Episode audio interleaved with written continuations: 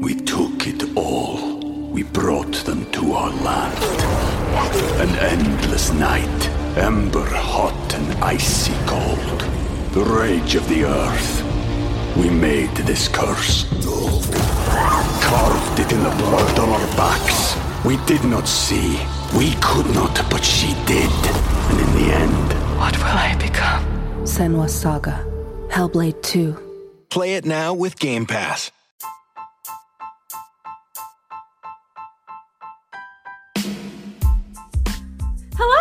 And welcome to Big Gay Energy. I'm Kaitlynn. And I'm Theora.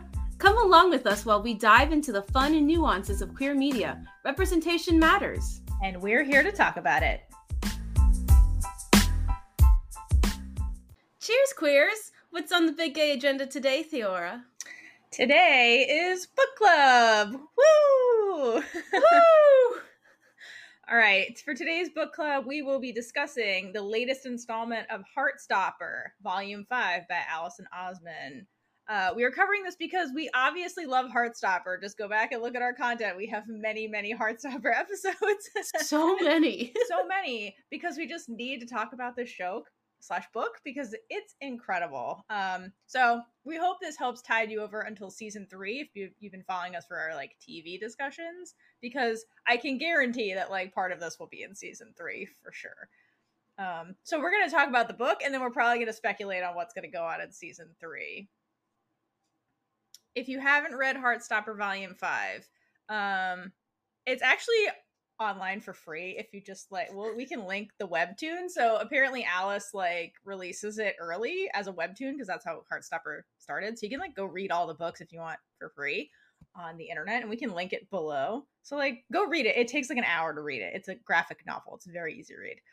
If you're not into that we will give a spoiler free review in the beginning so you know what you're getting yourself into and then when we jump to the spoilers we will let you know when we get there if you don't want to be spoiled. Uh, before we jump into that, we would like to uh, introduce our new host today. We have uh, Alana here. Alayna. Alayna, I'm so sorry. That's just every every first day of school in my life, Theora. It's fine. It's always Uh. Alan, Elaine, Alania. I'm so used to it, so no worries. You get called Alan?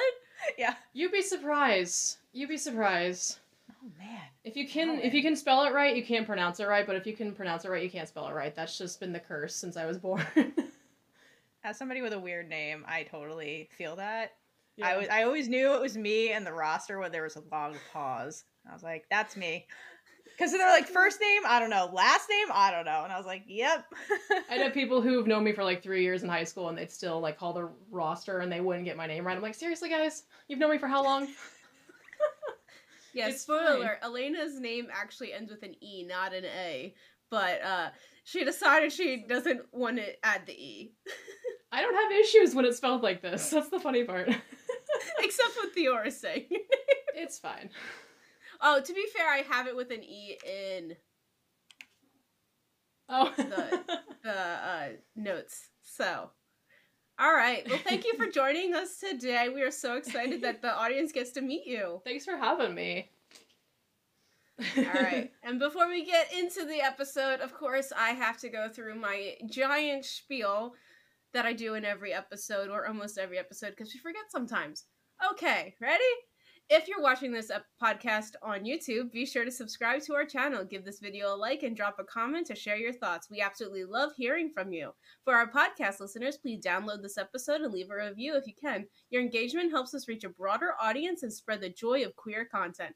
For even more exclusive queer content, early access to videos, and full reaction videos, join us on Patreon. Dive into discussions on our Discord channel where we enjoy connecting with all of you. Explore our merchandise at biggayenergypod.com to show your support. All links will be in the description. Lastly, stay connected with us on all social media platforms by following at Big Gay Energy Pod. Your interactions mean the world to us, and these actions contribute to our ongoing celebration of queer media and advocacy for better representation. Thank you. Thank you, Kaitlynn. Oh, All right. So, would you like to introduce Heartstopper, Volume 5? Who are you talking to? You, you wrote Me. the synopsis. Oh, did I? That's right. So, according to Google, Nick and Charlie are in love. They only said those three little words, and Charlie has almost persuaded his mom, mum, to let him sleep over at Nick's house. He wants to take their relationship to the next level. Dot dot dot. But can he find the confidence he needs? And with Nick going off to university next year, is everything about to change? What a conundrum. that is the synopsis. That is the synopsis. Volume 5 by Alice Os- Osman? Osman? Osman, Alice Osman. Osman. Osman. Thank you. So okay, so if you've if you've read the book, like all of the graphic novels to this point, this book this volume happens before like the Nick and Charlie novella, which is basically takes place like as Nick's about to go to university. So this is kind of like like the lead up. And spoiler, there's going to be a volume six. So this isn't the last Heartstopper volume, which is really exciting because I think it was supposed to be, but Alice Yeah. is like, there's I just it's such a big universe. I, I need one more volume. So there's gonna be a total of six in the graphic novel series, but then she has a couple of novellas about Nick and Charlie also. So like this isn't the end, but we're like we're almost at the end, which is a little sad.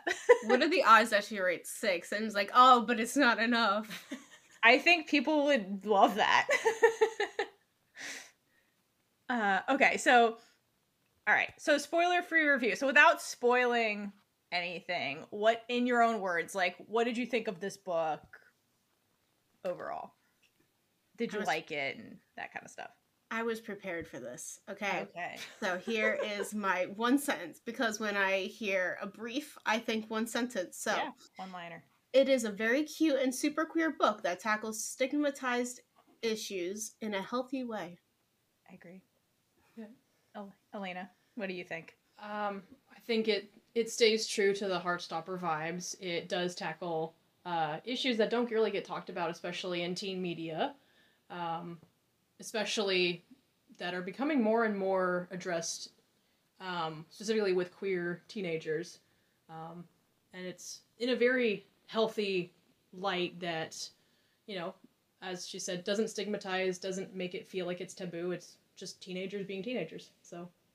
Yeah, I agree. I think uh, everything you guys just said, and I'll add, there's like a lot of discourse going on that I've seen recently in like book social media about like YA in general, where like I'm I have an issue with this too, where it's like it caters to 30 year olds. It caters to like my demographic instead of like the demographic it's supposed to be, which is mm-hmm. minors. And I think that Alice truly writes actual YA with like these are minors, like they're not 18, they're younger than that and they're figuring out life and like transitioning into adulthood and i think this book is a stellar example of like what ya actually is and should be because alice really keeps that audience in mind like you said and i think that's why it feels very healthy the way she writes a lot of the topics like the mental health stuff the nick and charlie trying to take their relationship to the next level. It's it's written for the audience it's intended to and i absolutely love that about her writing. I think that she just nails it. It's not like creepy. You know what I mean? Like sometimes it can be like really creepy, but I think it's very sweet and it's felt authentic the way she wrote every piece of that. And honestly, I really hope the TV show adapts it in the style in which she wrote she wrote it. Like to keep that audience in mind and stay true to like the ages of Nick and Charlie and their friend group. You said it's not creepy, but like if you grow up with the type of content that they're catering towards the older It's age so group, creepy. you think it's normal. So it's not normal. No, no. When people are out here being like, red, white, and royal blue is YA, I'm like, how? They're in their mid 20s. What are you talking about? The author even says it's not YA. Casey McQuiston has even said it's not YA. It's an adult book. So Yeah, and I'm like, how? And like, that's the perception. Like, that's why I'm like, no, it's not. That's like adult books. Yeah. Like, Heartstopper is YA. Percy Jackson is YA. And like, Rick Riordan's another one who writes actual true YA for the audience it's meant to. And so I really, I like that because honestly, I think that talking, going back to like, I know this is a brief, Kaitlynn, but going back to like the stigmatizing piece, like, I think it's important for actual young adults like transitioning into adulthood to learn about a lot of these topics that was covered in, in volume five about like exploring your sexuality like physically and things like that and having those conversations because oftentimes it's like no they're children you can't talk about that so then like people are on YouTube or like floundering to figure stuff out and make mistakes, but like having conversations in a healthy way, in an age appropriate way, I think is some something huge that like YA can do really well, like putting it in a fictional story. And I think Alice consistently throughout her books really handles topics like mental health and like how to communicate with your family like when you're the minor. Like she does those things so beautifully and the, the conversations in it are just they feel so real. So like I appreciate her writing so much for that because I wish I had this when I was a kid and trying to like figure out like these really challenging topics that like it's weird to talk to your parents about or like you talk to your friends and they don't know anything they're also 16 like or they pretend to because that's what the media tells them. Yeah, and like american media when it's quote ya has like 16 year olds acting like 30 year olds and like i hate that because i'm like that's not what being 16 is like and i think alice nails it like all of the all of the hard topics to like deal with she she handles them beautifully and I think these are really important books for for that aspect and showing queer joy and love and normalizing those relationships and all those pieces. But she's such a great writer. Absolutely love it. Yeah. So, uh, brief review, even shorter. It's a great book. Go read it. it's fantastic. It's easy to read too. It's a graphic novel if you weren't aware. So you get like pictures of Nick and Charlie and all the characters, and it's very fast to read. Yes. Yeah. Okay. So that was the spoiler free review. So I think the best way to sum it all up is by rating it on the big gay energy scale. So if you don't know what that is, it's basically a scale of 1 to 10 or whatever you want. It's not scientific. It's just based on queer love and feelings. Uh, except Kaitlynn thinks it's scientific. You told me it was scientific. I was being facetious, Kaitlynn. All right. So the best way to sum it up is like, how much big gay energy did you think the book has? So we'll let Kayla go first. Okay. So my scientific opinion, I think Yes, because like I actually do was working on a scale that I forgot about. It's somewhere in here. I'll keep working on it. But it's really hard not to give Heartstopper in general a 10 because the representation is so vast and well done and it doesn't stereotype people. People have feelings and they talk about it. It's it's just very well done. So it has to get a 10 just by based on representation alone. Alayna, what do you think? Uh, I mean, I kind of agree. I'd say I I'm very swayed towards a ten because Heartstopper's always been very near and dear to my heart. Heartstopper for me, it's something that's always made me feel very seen as a teenager because I I was one of those teenagers. I was boring. I would go home. I would watch TV. I'd play video games. I wouldn't go out and party because I just didn't care to. Um, Same. And just talking about the typical teenager things, I just wasn't interested. I was a theater kid. I didn't care about any of that kind of stuff. I was like, I'm I'm just here. And like like the the scenes where they're all at a sleepover, they're eating candy. That was what my friends did. We didn't go drinking. it's like yeah. yeah. But yeah, I'd say solid 10 cuz just I feel very seen by this series very much. Theater kids, we party different. We do. we played Cards Against Humanity in a basement eating candy. when I was in college, we would play Jackbox, and then when we weren't playing Jackbox, we'd be playing like Naughty Dog video games. One person playing and everybody else just spectating. It's like The Last of Us or Uncharted. That was like the go tos. Honestly, I want to do that now. I'm i know, right? Lie. It's so fun. It is fun.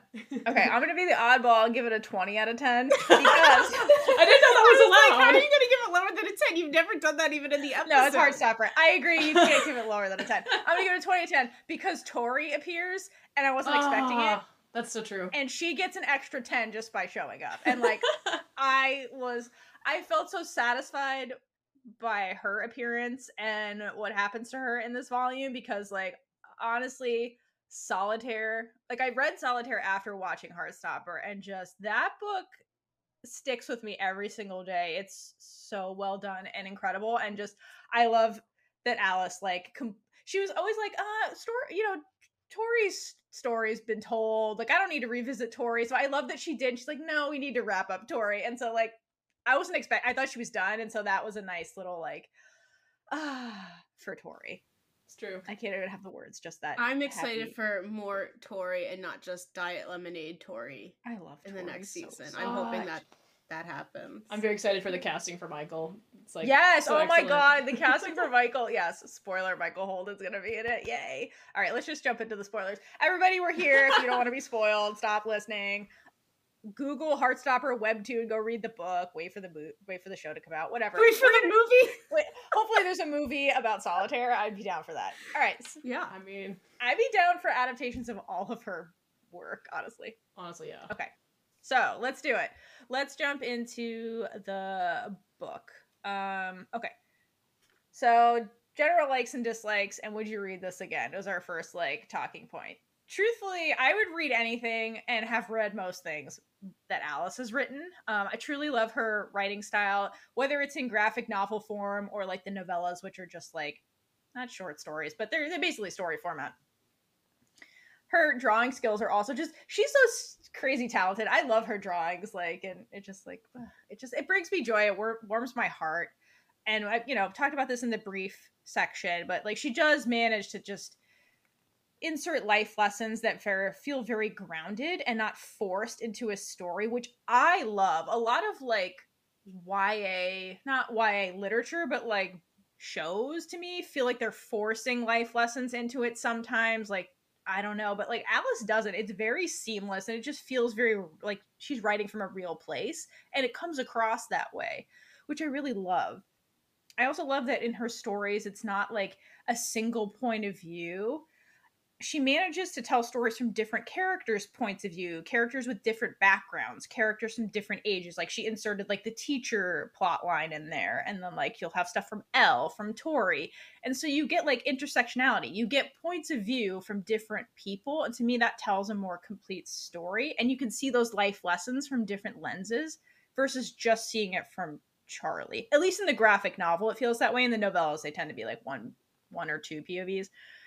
But like in this book, for example, she one of the topics is like having sex for the first time as like you know young adults figuring that stuff out. And she had multiple people talk about this from like committed relationship point of view. Like tao talks about it and then like nick and nick and his friend group.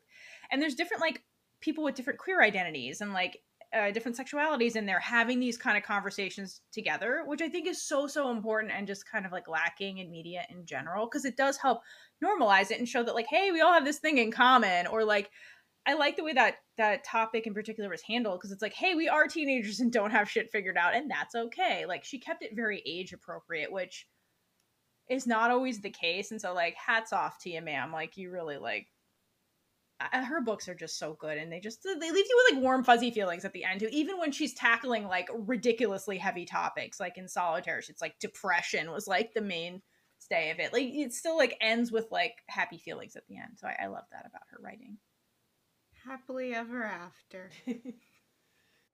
Um, so this was the I've never read the books, the graphic novels before.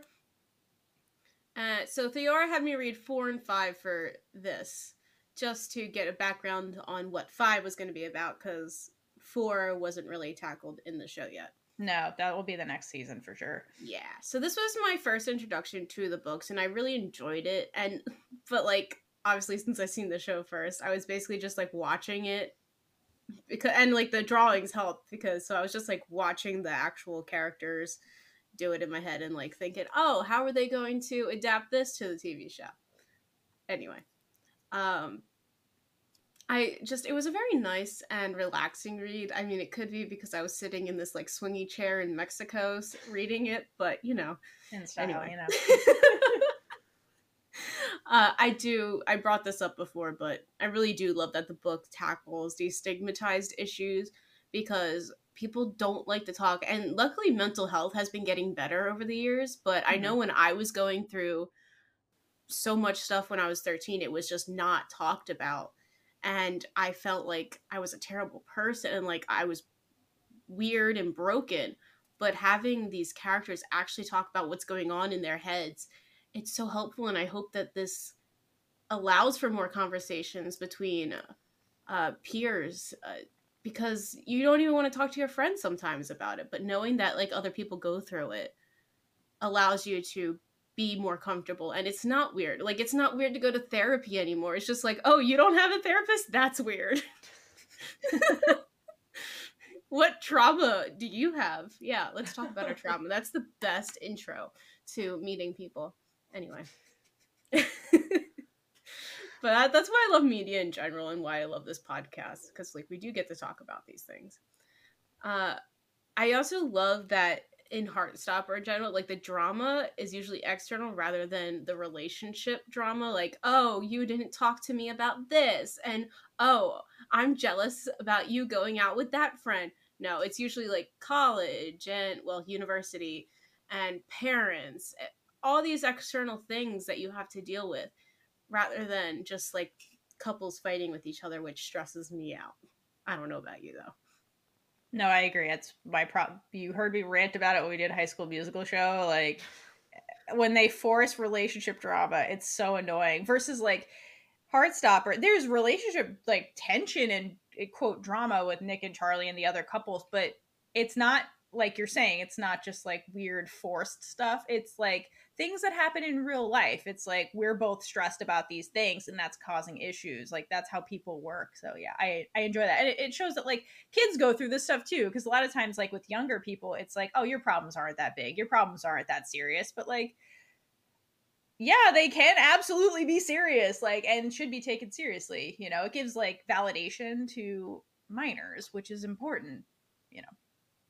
I hate when people act like kids and like teens problems aren't real problems. Like yes they're still learning life. The, everything they go through is the end of the world to them because that's all they know and that their is world. their world. yeah. I think my favorite part about this book was definitely kind of i think you guys kind of touched on it but like the whole idea that teenagers um they just want to be treated like adults. And this kind of i think the whole series has kind of tackled it um throughout the sh- throughout the series but I think especially in this one because of things like sex, having sex for the first time, and like with Nick going off to university, it's this whole thing about I just want to be treated like an adult, which can be translated to I just want to be respected. That's really the long and short of it. A lot of teenagers, when they say they want to be treated like a, an adult, it's just they don't want to be treated with respect. Because adults are automatically respected, which when you become an adult, you kind of learn that's not true, but not necessarily. Um, but it's I love the way it's tackled where um like you, you have the prime example of Charlie's mom's trying kinda, but Nick's mom Nick's mom's already there. Honestly, she's already there. Sarah Nelson. I mean, we love Olivia Colman. We do. We, She's the best. Sarah Nelson wins like mom of the year. Mom of the year for sure. Um, I always forget she has a name. It's just Olivia Colman to the two of us. Sarah. Yeah, she's she's one of my favorites for sure. Um, yeah. I just love the All series right. as a whole. So it's just yeah, it's just beautiful. I wish I had that. The long and short of it is, I wish I had this when I was a kid. I know, seriously. Yeah. So thank you, Alice, for creating this so that other little queer youths or just youths in general have this media to, you know, learn mm-hmm. from. Yeah. It's important. Like these topics are very. It's not queer focus. It's like normal issues that teens go through. So for sure. it's for mm. everybody. It is. And it's not just like a book of fables. Like it's also just like entertaining and fun and very sweet, you know. Yeah. It's just teenagers being teenagers, but they're also queer. yeah, and I'm here for it. Yes. Okay, so what scenes did you enjoy and like want to scream about? I think we could just easily transition into the sex stuff because I thought that that was I wouldn't see that. I didn't see that coming. I thought it was really great. So specifically talking about like the way they did sex education in the oh, book. okay, so I really, I really love this because it was portrayed in a very realistic way. Like I'm assuming, did you guys have, okay, because we grew up in America, if you're not aware and listening in America, sex education ranges from actual education to Christians coming in and trying to convert you, depending on where you live. So I'm just curious, when you guys, did you guys have, quote, sex education in like public school, I guess, or like high school or lower or whatever? Like, did you guys have that? And what was your experience? what was it um, like, the class or whatever, really. if you had one? Yeah. Okay. So I didn't have the scene that you're going to talk about in a little bit. But I remember in sixth grade, uh, they split the boys and girls because you can't learn the same things apparently. It's I think so we stupid. did learn the same things, but it was that the boys couldn't be trusted to be yeah. around the girls learning about it.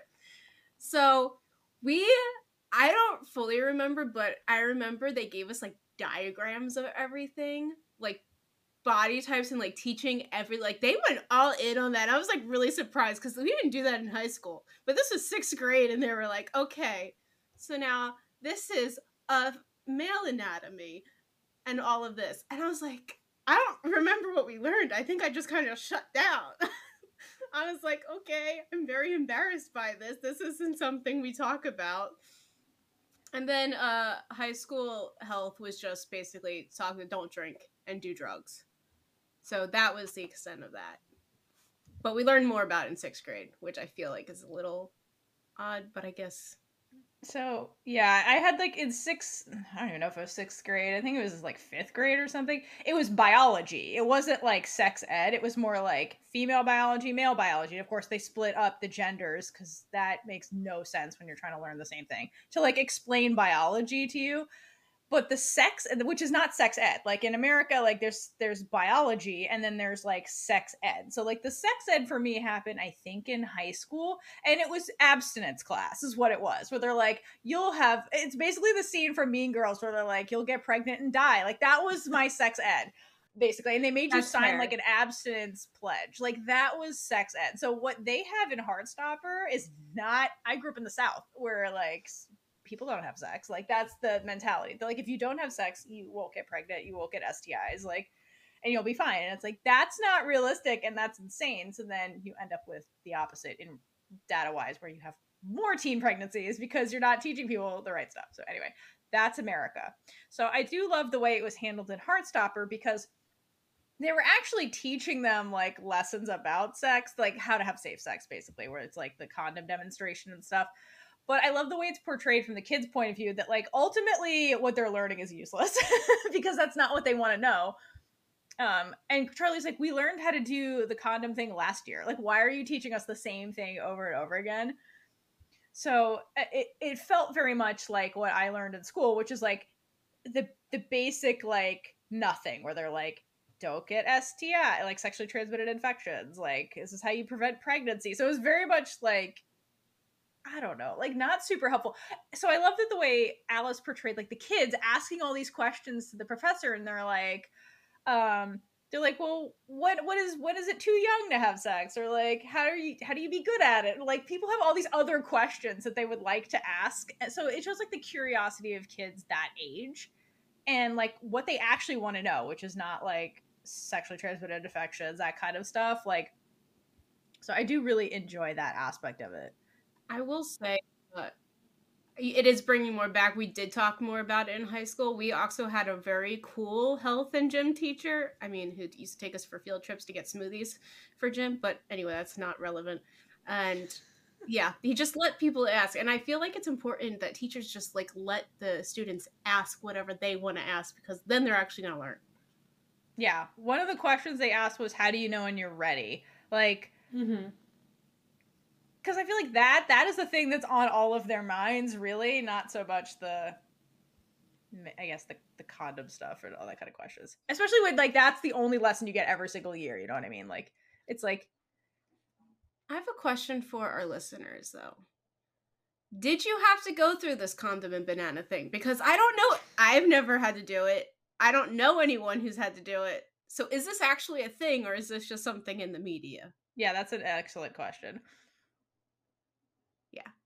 Okay, so I want to talk about the yeah. Let me know. I've never done, never had this happen. Also, like that involves money, so it's probably like depends on what school you went to. Was there money in the budget for the bananas and etc. Okay. Um. All right, I want to talk about the. Con- I really part of this too is the conversation that Nick ends up having with his friends, um, and I think it's with like Imogen and uh, oh no, sorry, no, Imogen. I'm sorry, Sahar. Imogen's not in the books. I apologize.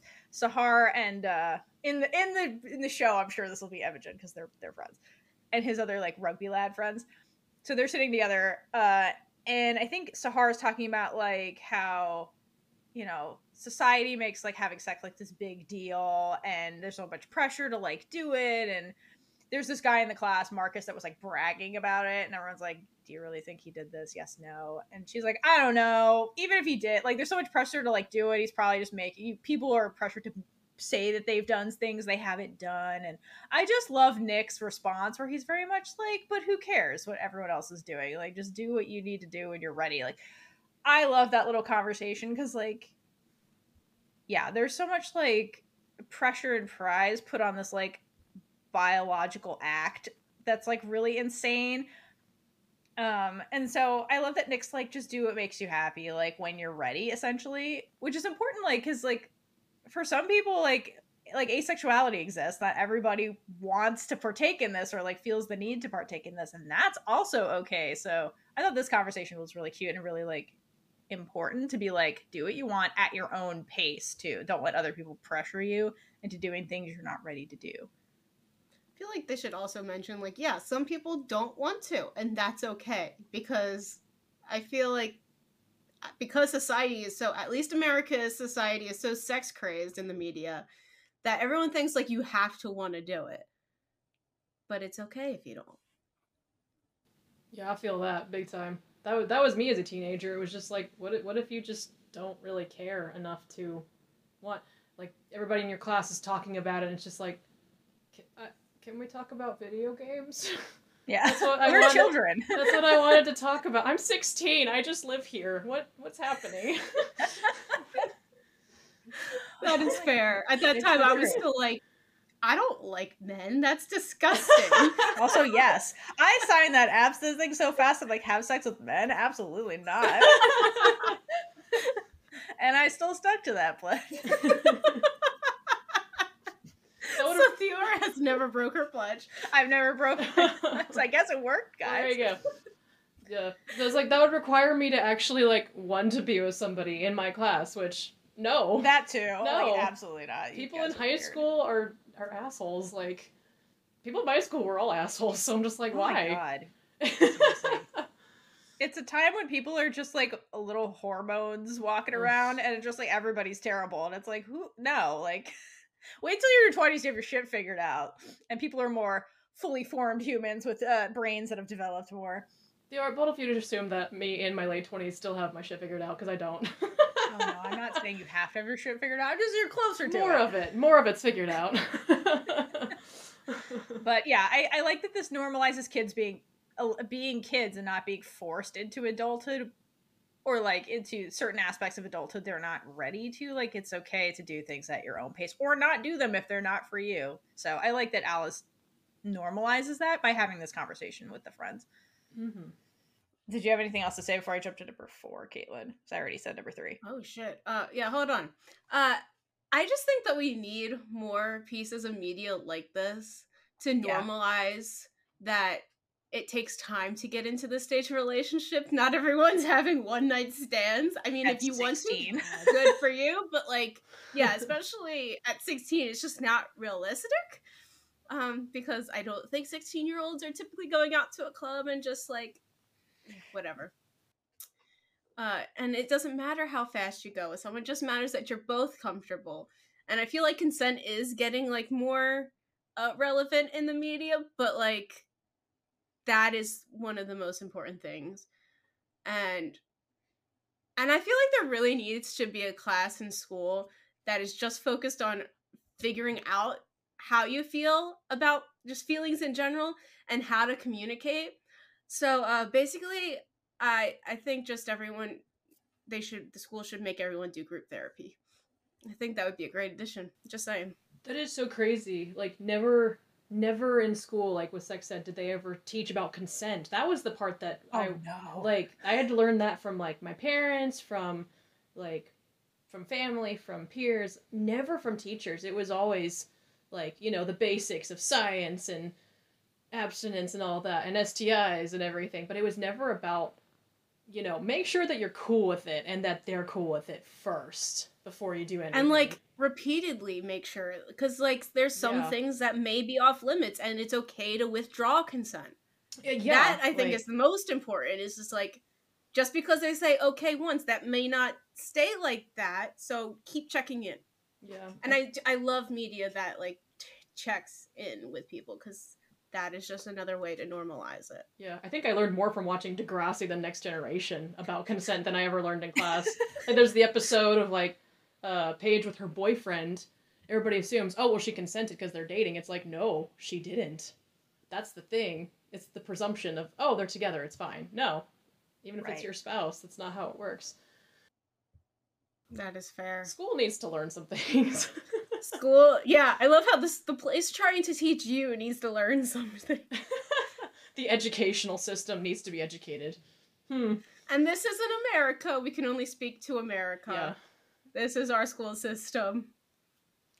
it's not just our school. so our school system is dictated by like boards that are run by parents and so a lot of this is parents feeling like it's not appropriate for my kid to learn this therefore nobody can learn this so a lot of the reasons why we don't Uh-uh. learn these things is because parents put their own feet because they, they don't want their kids to know this and then they won't have the conversation with their kids at home so they'll be like they shouldn't learn this in school they need to learn it at home and they don't teach the kids at home so then everybody is robbed of the education. That's partially why we don't have these conversations. That's partially why when you have quote sex education, it is about the clinical health care aspect of it because that's okay. But you can't talk emotionally because mm-hmm. to have the consent conversation to some parents is endorsing sex for kids and saying that it's okay but they're like i don't want my kids knowing that it's okay. Like it's not okay. I don't think it's okay. So you can't teach that. So like that's kind of how we end up in this horrible like situation that's why they're That's trying to ban fair. books and shit like Yeah, I was about to.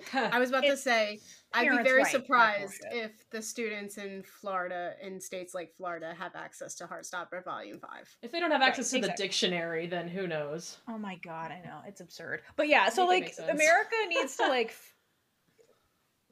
engage with reality and like so it's it is wild that our media, like you said, Kaitlynn, is obsessed with like sexualizing everything when the society wants to pretend it's like puritanical and repressed and like teens don't have sex. But like the media, then you have like Riverdale, and it's like that goes on for a hundred seasons, and it's like just high school kids having sex. So it's like make up your mind. Like either it happens or it doesn't. And they're like, it doesn't happen. And then there's teen pregnancy. It's like people don't want to live in reality, which I think is part of the problem. Which is why I like this book and and the way Alice really talks about these topics because like these things happen. Kids have these conversations. Kids have these thoughts and feelings. Kids are trying to figure shit out, whether the parent wants them to or not. It's part of growing up, you know. And to ignore it makes it worse versus just like having an age appropriate conversation about it.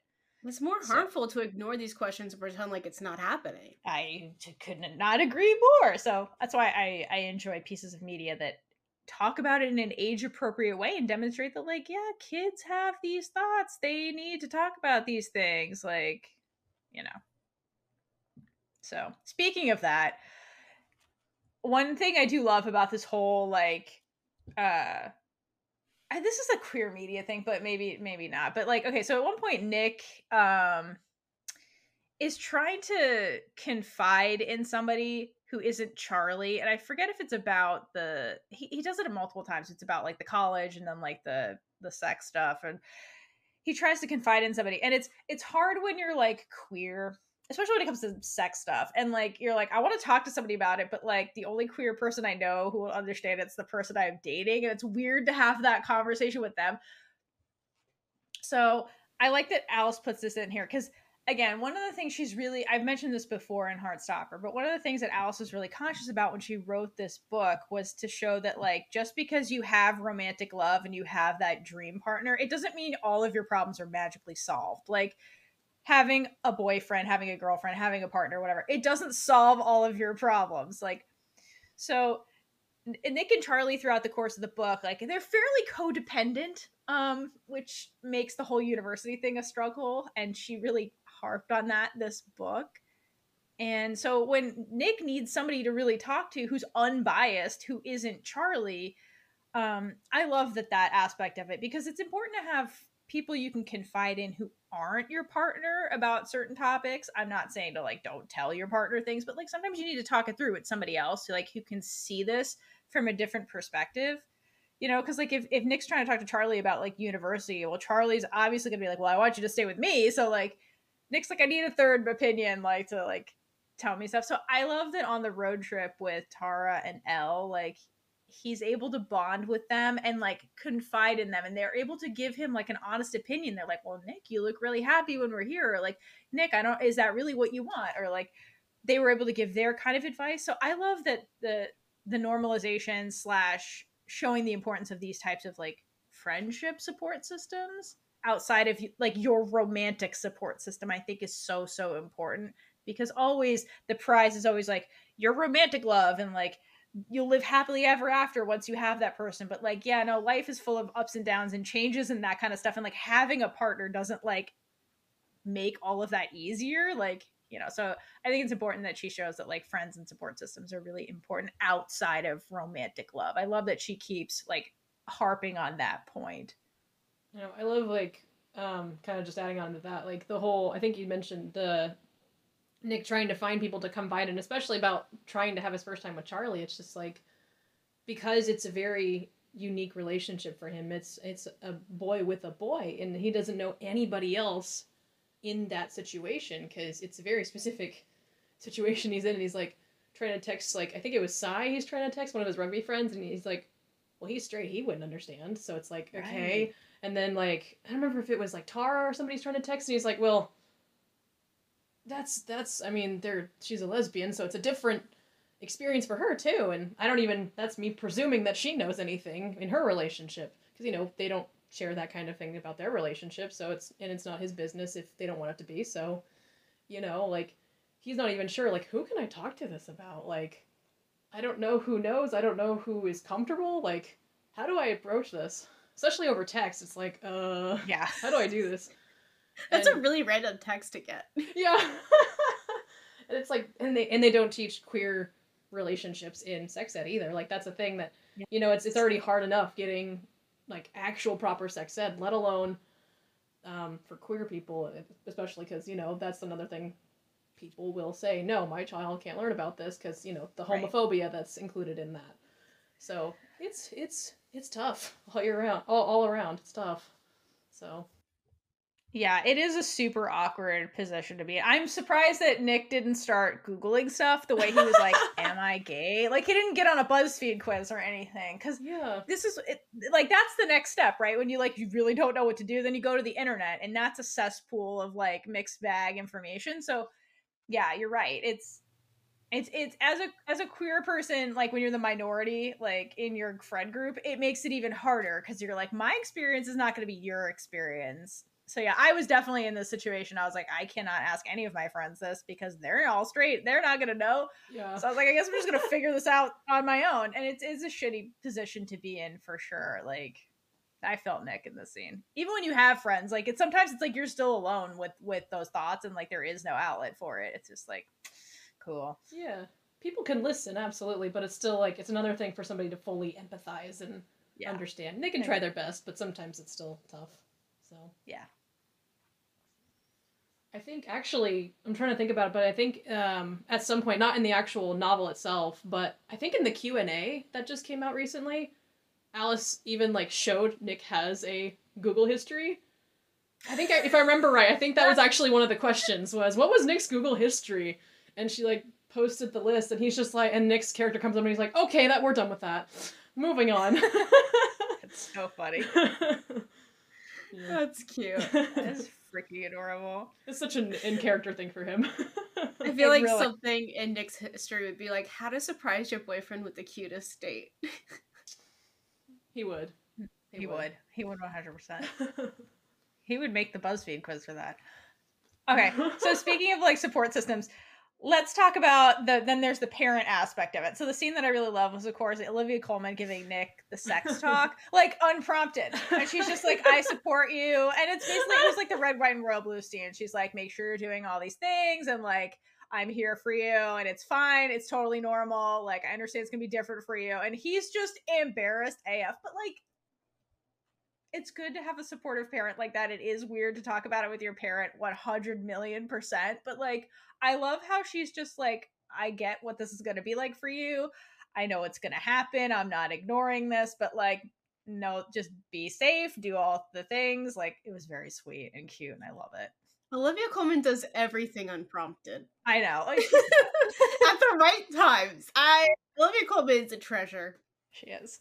She even offers to buy him the condom. She's like, "I can, I can help you, buddy. I can." So and he's just like, "Mom, I can buy my own things. It's fine." And she's like, "Okay, I'm just offering." Like, she's trying to be that safe space for him. It's amazing. Yes. So, mom but of the then year. she apologizes for intruding. yeah. Like this, I just want to cry because everything Olivia Colman does.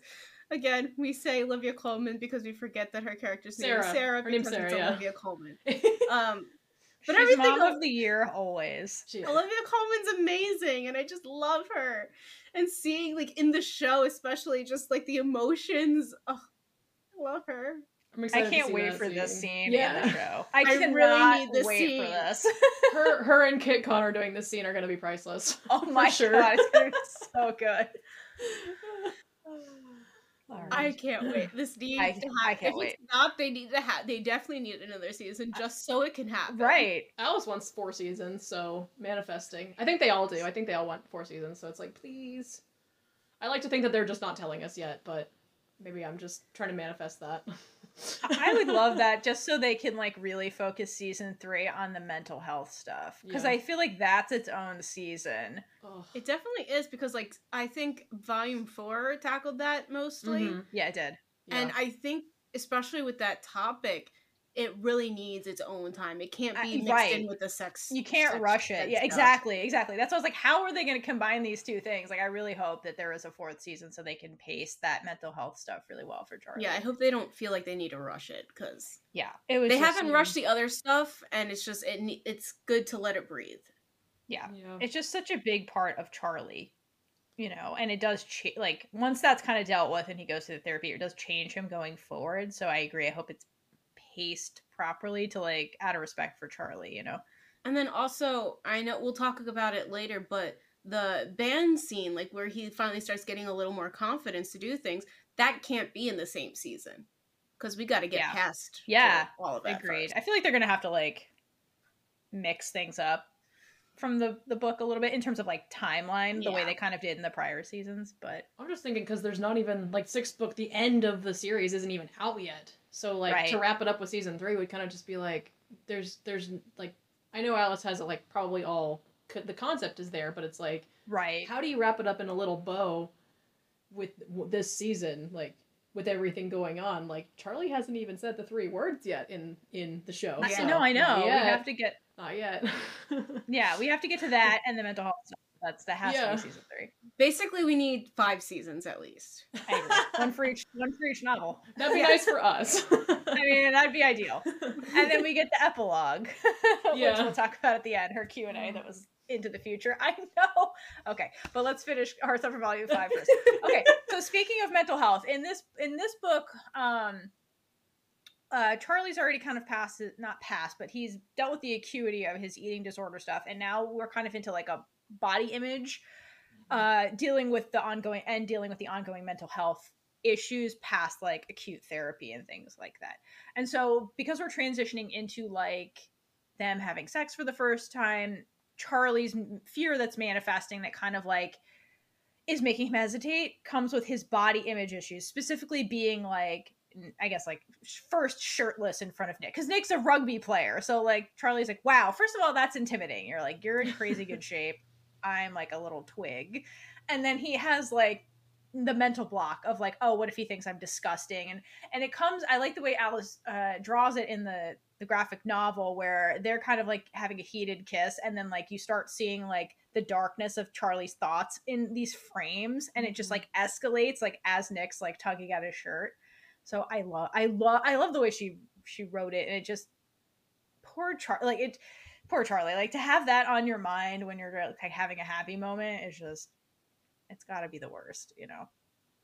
it's definitely something like it's also it's great because it shows like mental health just doesn't doesn't just get fixed. Like the fact Yes. that he's he's still working on it. He's still like he even says like i think later on in the book he's like i know i'm still dealing with my eating disorder you know i'm still dealing with um i'm still having to deal with therapy. It's like i'm not just perfect. I'm not just better all of a sudden. Because that's not how mental illness works ever. Some people deal with a mental illness their entire lives. Like it doesn't just go away um, you learn to manage it you learn to kind of live with it and feel okay but you know it doesn't just go away that easily um, i think my favorite thing that i love that alice attention to detail that they have is with charlie's scars like Yes. he like at the very beginning like throughout the beginning of the book like you see him covering his arm like when he's like taking his shirt off to change he's covering his arm and you never actually see it and then like throughout the books he slowly becomes more comfortable. At first it's an accident that Nick sees it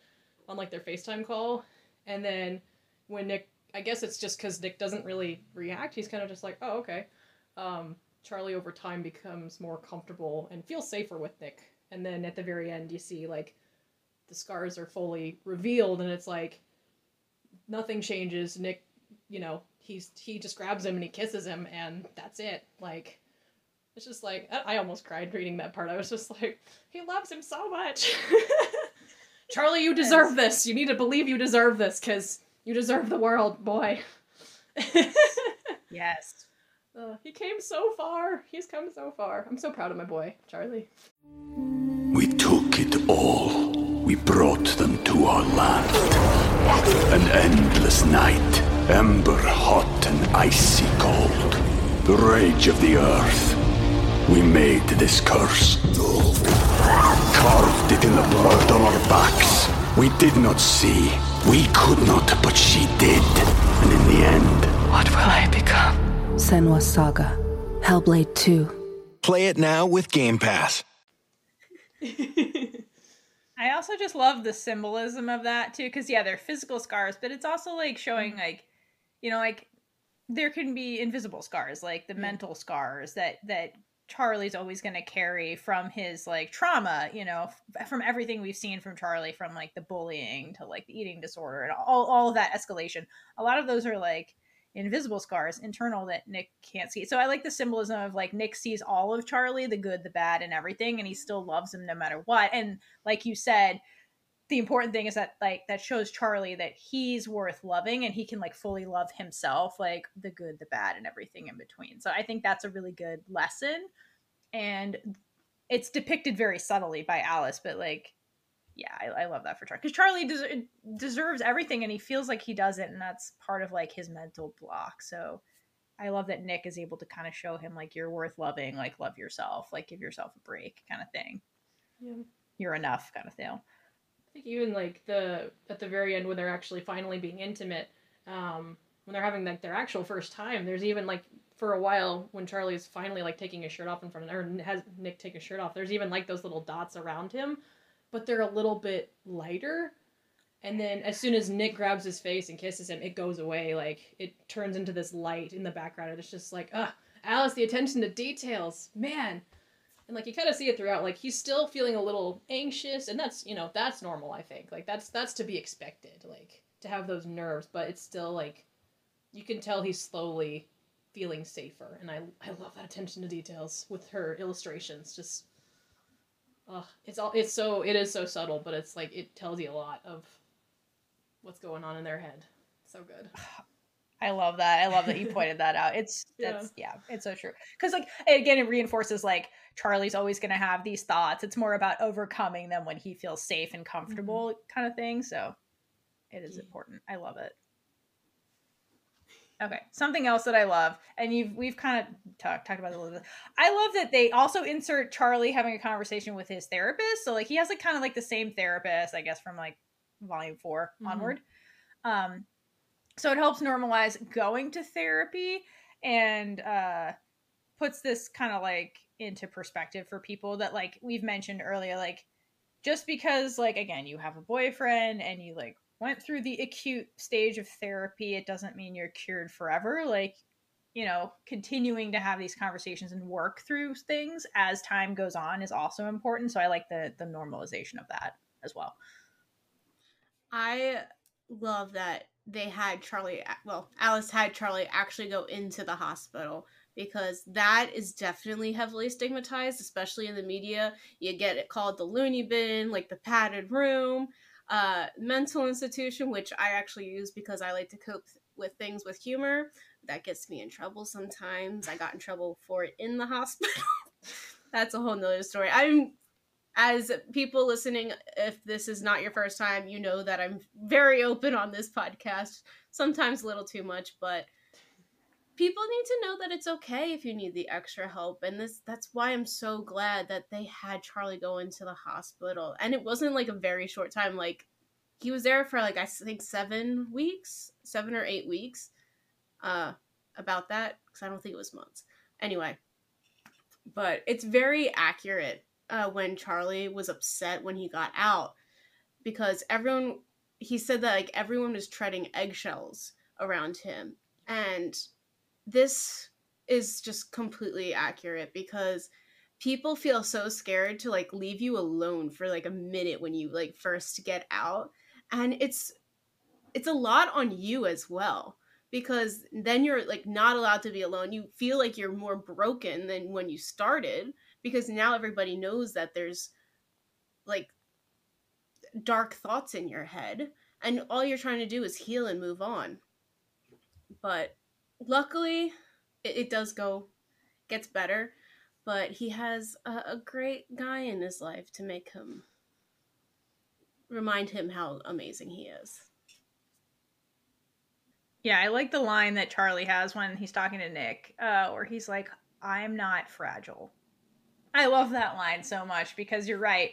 People like don't know how to handle that or like how to, I'm not always like being like people want to be supportive, but they don't know how. So like it comes off as like, eh, you know they don't want to trigger that person. So then to the person they're like well you're treating me different. You're treating me like i'm broken. But it's like i'm just i don't know how to be supportive in this situation when it's it's internal. Like i mm-hmm. can't see how you're feeling necessarily. I can't see what you need. So like it's it's hard um unless you like really know the person extremely well which is what makes nick really eff- effective because he was always since the beginning very super observant about charlie and constantly learning things about him so nick is very good at being in this situation the other person in Charlie's life who's actually really good at this is, I mean, not as good as Nick, but good is Tori. Tori's the other one who like can read Charlie very well.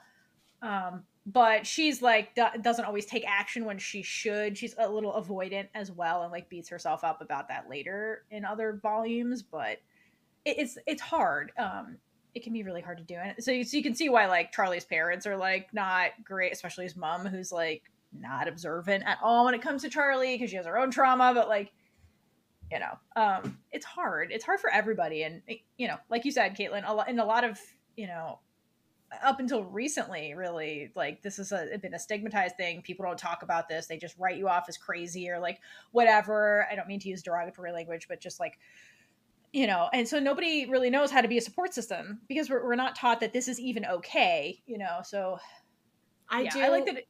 Yeah. I know. I just wanted to mention for like listeners, if anybody eh, is being a support system for someone, the best thing you can do is just ask that person what they need, and whatever their response is, listen to that. Don't read into it. Be like, oh, they're saying this, but they mean that. If they say they don't need anything or they want space, leave them alone, because that's what they want. And if for some reason it's not, and like they are just saying it, they will learn to say, okay, I need this from you. Yeah. So that's the best way to do it. Is just ask the person. Don't walk on eggshells. Don't pretend like you know what they need. The exception to that is if you're Mon in GAP the series and you're dating Sam. she wants the opposite. Go watch uh, Go watch those GAP the discussions. That's great. Speaking of people who need therapy, that everyone on that show. Okay. Uh, Usually, if the people went just- for therapy really scary. already and was in the hospital, they will know to communicate more what they need. for sure. All right. Um Okay, there's another conversation today again, just to harp on this again. Um there's a conversation that Nick and Charlie have uh where I forget, where Charlie's kind of like in his head with like the mental health stuff and basically like Nick is there and like supporting him, but Alice again is like kind of harping on the fact that like Nick can't magically solve Charlie's problems because so often in media, like if a character is struggling with something internal, it, like the partner will show up and just magically everything is fine. Again, that's not real life. That's like the, I think Disney has done more damage um, than helpful when it comes to this because we're always like, you you're getting married, your problems are magically solved. the end, and it's like, no, no, no. Life keeps going after that point. oh, it's not marriage. That'll just create way more problems. or like you kiss the person you love you're dating the end everything's happy and it's like no like problems still happen and so like while nick is there to support charlie through this like you're saying Kaitlynn nick Nick being there doesn't magically solve Charlie's problem. It doesn't magically make all the mental health stuff go away. And so sometimes like Charlie does have to deal with this stuff like internally and Nick can just hold his hand while it's happening, which is basically what this frame is showing. And like sometimes that's okay and that's enough. And it sucks being in Nick's position where you're like watching your partner struggle and you you don't want them to, but like sometimes you that's part of that process and it's just it's uncomfortable and it's it takes time and it's not like a happy moment, but it's like it's part of life and it's kind of like part of being there for like the good, the bad, and everything in between kind of thing. So I like I like that she shows that even with them with like young adults with children because like it's it everybody goes through these things and again it just it like helps normalize it by having this conversation with the two of them. So i really i like that she puts things like that in there. Charlie just wants to be a teenager. Like he just yeah. he wants to be able to live his life as a teenager and it's already he's already gotten thrown a curveball with his mental health so it's like he just wants to be able to live his life yeah, and I like that she has Charlie struggle in there too, because it goes to show that like not everybody's teenage experience is going to be the same, and Mm-hmm. that's okay too. You know, You're not alone, no matter how much you think you are. exactly. All right. Speaking of not alone, then we get to Nick's uni decision. All right, because he has to kind of figure this out on his own, and then like he kind of has friends that help him with this. I like the beginning. I like this, the fact that this is in here, period, because it, it depicts a huge thing that that kids go through when you're transitioning out of high school slash into like university, college, wherever you live, kind of thing, or just into the workforce, where like at the cusp of that graduation from the from like primary school, basically all of the primary schools, you have to figure out your entire life before you're legally even an adult, which is a lot. Okay, that in itself is just a lot. I feel like we should all have to go into places undecided for the first year and then make a choice. It's a lot. Yeah, yeah, agreed. It just it's a lot. And so um what I love about Nick's so any journey that's going through that is really important because it's like impossible to figure that out. And sometimes you you can't and like so you end up like taking non-traditional paths or like stumbling through college or like whatever. What I like about Nick's journey that I thought was interesting and unique to Nick is that Nick mentions that his journey before that, where he had to figure out he was bisexual, actually helped him figure out more about himself than like anything else he's been through up until that point. And he admits in that that like it's it, this is all a process, and he still doesn't have any, all the answers. Which, yes, you're a teenager, of course not. And I think that's important for young adults or adults really of any age to to hear. Like it's okay not to know everything about yourself. Like it, even like knowing yourself is a process that takes many many years and sometimes you don't you don't know what you don't know until you're like in a situation and you're like wow okay that's how i react to this or wow okay i don't like this or wow i do like this like it's all part of the journey of life and so i think it's important in the the context of like these young kids getting ready to like move on to the next phase in life to like hear that like it's okay not to know these things about yourself yet like you, you just do the best you can you know so, and then Nick also has the added pressure of like leaving Charlie because like they are codependent, and Charlie has that whole men- the mental health stuff that he's still dealing through, and so Nick has this element of like, I don't want to be away from Charlie when I make, uh, so I want to stay close to him, so that makes the decision for me, and also he has that element I think of a little bit of guilt of being like, well, if I leave Charlie, what if that makes him upset and something bad happens to him, and then it's my fault, and then I can't be there, and so it's it's it's hard to be Nick. It's hard to be like a young adult figuring that out, and then to also be tethered to a partner that brings a lot of like baggage. Not Charlie's fault, but I'm just saying that like Nick also has to consider. Basically, um, makes his decision even even harder and totally understandable that his his first instinct as Nick, who's like the overprotective boyfriend, to be like, I'm staying with you. Like that makes the decision for me. There's So. something I also want to point out, and I feel like this whole episode is just going to be me being like, oh, Alice just fixed all the issues with other media. But something that really Mm. annoys me is that when you have like this one year age gap between people, so the the older person in the couple is going to go away to university and they're like, "Oh, we have to break up." because I'm going to a whole different school. Like just showing that they could still be together. I mean, obviously we don't see it yet because he didn't leave, but just knowing that they weren't like, "Oh, we have to break up." That's not what this is about. This was like, "Do I want to be away from you?" And like obviously it's hard, but they didn't immediately go to that. It was more, "I want to be with you."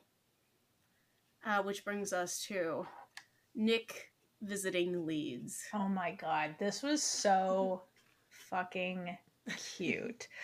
The best part, so like, okay, I like the way she draws the colleges, so you could get Nick's perspective. So when he's at like the, I forget what it's called, the the university closer to Kent. Charlie, Kent. it's like, Yeah. thank you. It's just like dreary and like a cookie cutter building, and he's like, mm, It's I don't know alright. about this. And he's like, "Ah, I don't know. And then when he gets to lead, it's it Leeds. It's very like charming looking and like inviting. And I think what seals the deal is when he meets the rugby team and there's like queer rugby players. And Nick, I think, sees himself. He's like, that could be me. People like me are already here. Like, and this is why representation is so important because Nick sees himself on that team because people like him are already there. And I think that's when he's like, I love this place. Literally has that vision Is of that your himself. Charlie the unicorn voice? Wait, hold on, hold on. Go like this. No, both, both. Both? Yeah. Oh, is it not gonna do it? I don't know when it does that one.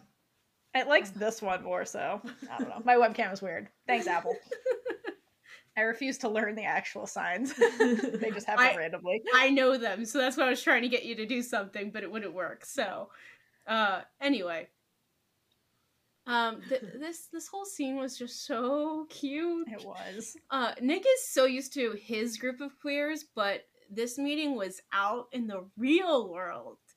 And it probably made him feel a sense of safety, and he could literally see himself there because it wasn't his like group. Because I feel like he brought like all the queers in their school is like in one group together. Literally. but this They is are the out- rugby team. out in the other world that's not in their little bubble.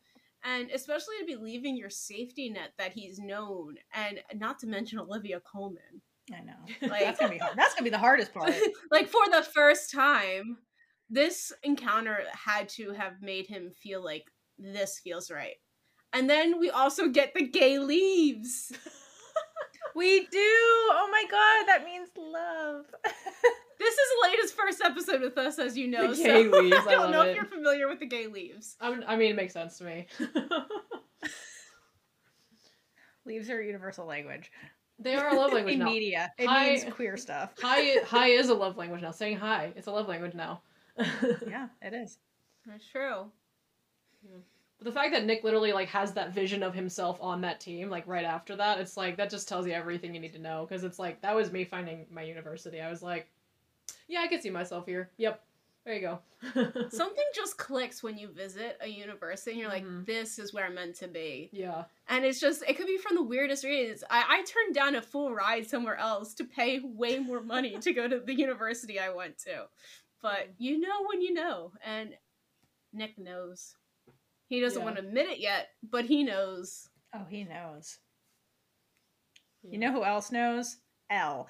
I like that we get Elle and we get the conversation of basically like Elle um I, so we're post kind of like Elle making her decision. Uh, Oh, actually Mhm. no, she's trying to figure out where she's going to uni- university or yeah, university for her. And basically we get the conversation with like Nick and Tara and all of them and Elle is basically like, "Listen, Nick, I'm with Tao. We've decided to do long distance. By we, I mean I, because I want to go to the school that I want to go to because this is my future. Like, love him and all that, but this, you know, going to university and higher education is about me. It's not about him. So I like that um we get more of like Elle standing up for herself in this regard and like what she wants for her future. There's glimpses of it in the show, and we've talked about that in the past, but like it's very outright and explicit in this volume in particular. And so I like when she gives this pep talk to Nick because by using herself, she's kind of like encouraging Nick to be like, Nick, really think about yourself in this scenario. Cause I feel like up till now, you've been thinking mostly about Charlie and like being there for Charlie and like clinging to your codependence with Charlie, which is there's nothing wrong with that, but like think about just you for a second in order to fully make this decision. I think that's important too because if you make decisions based on another person and take yourself out of the equation and don't really think about it, like if it doesn't really match what you want at the end of the day, you're going to end up resenting that person um because like quote they ruined your life because i did this for you and now i'm unhappy and so like it ultimately could end badly if nick just thinks about charlie in this scenario and doesn't really think about what he wants and what he feels is best for him so i like that we have Elle being the one that like really hits that home by like comparing it to her situation with tao Yeah, it's very in character for Elle too, having gone through her transition and everything, like having to stand up for herself through all of that. Like it's very in character saying, "Nope, I'm I'm putting myself first because, yeah, I gotta think about myself." Yeah, yeah so you can almost say like when nick was saying oh my journey being bise- of bisexuality and coming to terms with that helped me figure out myself you could say the same about Elle, like you're Yeah. saying like her transition really taught her about herself and what she wants and needs and so what i'm hearing is that queer people are pretty resilient for having gone through these like who am i things pretty young and like that's Yeah. what alice is trying to say some of us know ourselves better than than some some uh, straight people do. we're forced to reflect Yeah. in different ways you know Yeah, and we kind of have to in like our society with discrimination and homophobia still and everything. Like we have to be able to have that foundation to stand up for ourselves and really like confidently say, "No, this is me," regardless of what you say. So we're pretty tough. I overanalyze everything. exactly hence this podcast Yep. no but very well said i absolutely love that You Alright, know, go are we skip? Are we jumping ahead now? Oh no, I was gonna go to head boy unless you wanted to. Yeah, yeah, yeah, yeah. No, no, no. Okay. That's what. Go ahead. All right, so something I didn't see coming but should have because I read the Nick and Charlie novella was was the head boy thing. So, um, but it's the so in by the time you get to the Nick and Charlie novella, Charlie is the head boy. Spoiler, so he wins. um, but I like that this Wow, is the or- Sorry. I like that this is the origin story of how he gets there, and it's really fucking cute. So, Mr. Farouk is the one of all people who recommends Charlie as the head boy.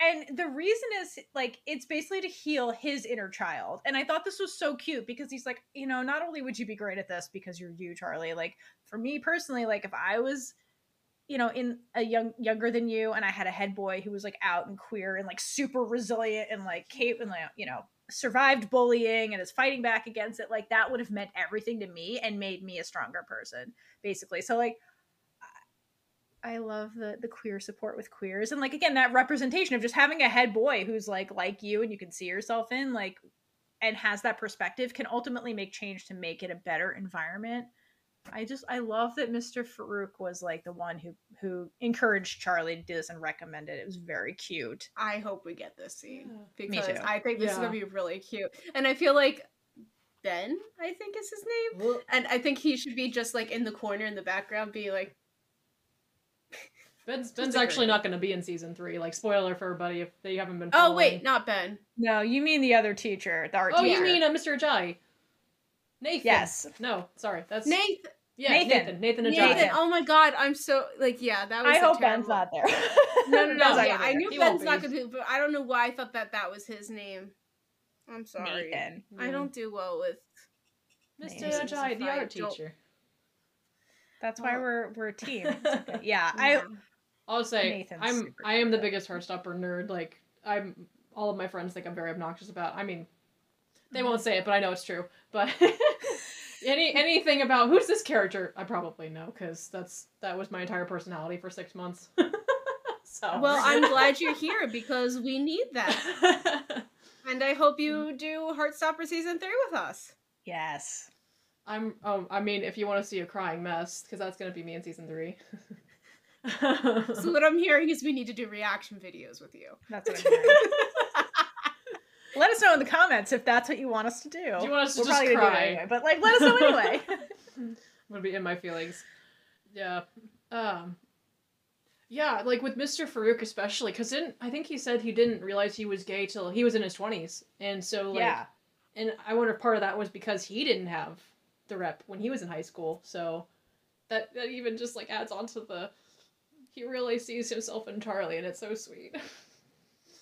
Yeah, for sure. Like I wonder if he's like, wow, that could have been me if I had the courage to come out. That was maybe that's what he was mm. afraid of and why he like dismissed things for so long. Yeah, I know. Farouk is is an interesting character and like so tragic. So I like that it was him and not Nathan because like you figured it would have been Nathan because Nathan has always been encouraging Charlie. He's always been Charlie's safe space. So I love that it doesn't come from him and it actually comes from Mr. Farouk for this reason. It makes it really special. I Yeah. love Nathan and Farouk. They're so I, cute. Yes. I don't know Farouk's first name. Is Farouk his first name? Yusuf. The last name. Yusuf's Last his first name. Yusuf. Yusuf. But I love their relationship in general. I can't wait to see more of them. I was so happy they included them in season two. I was like, I knew they would partially, but I was so happy when they did their whole Paris story. I was so happy. It's so cute. yeah.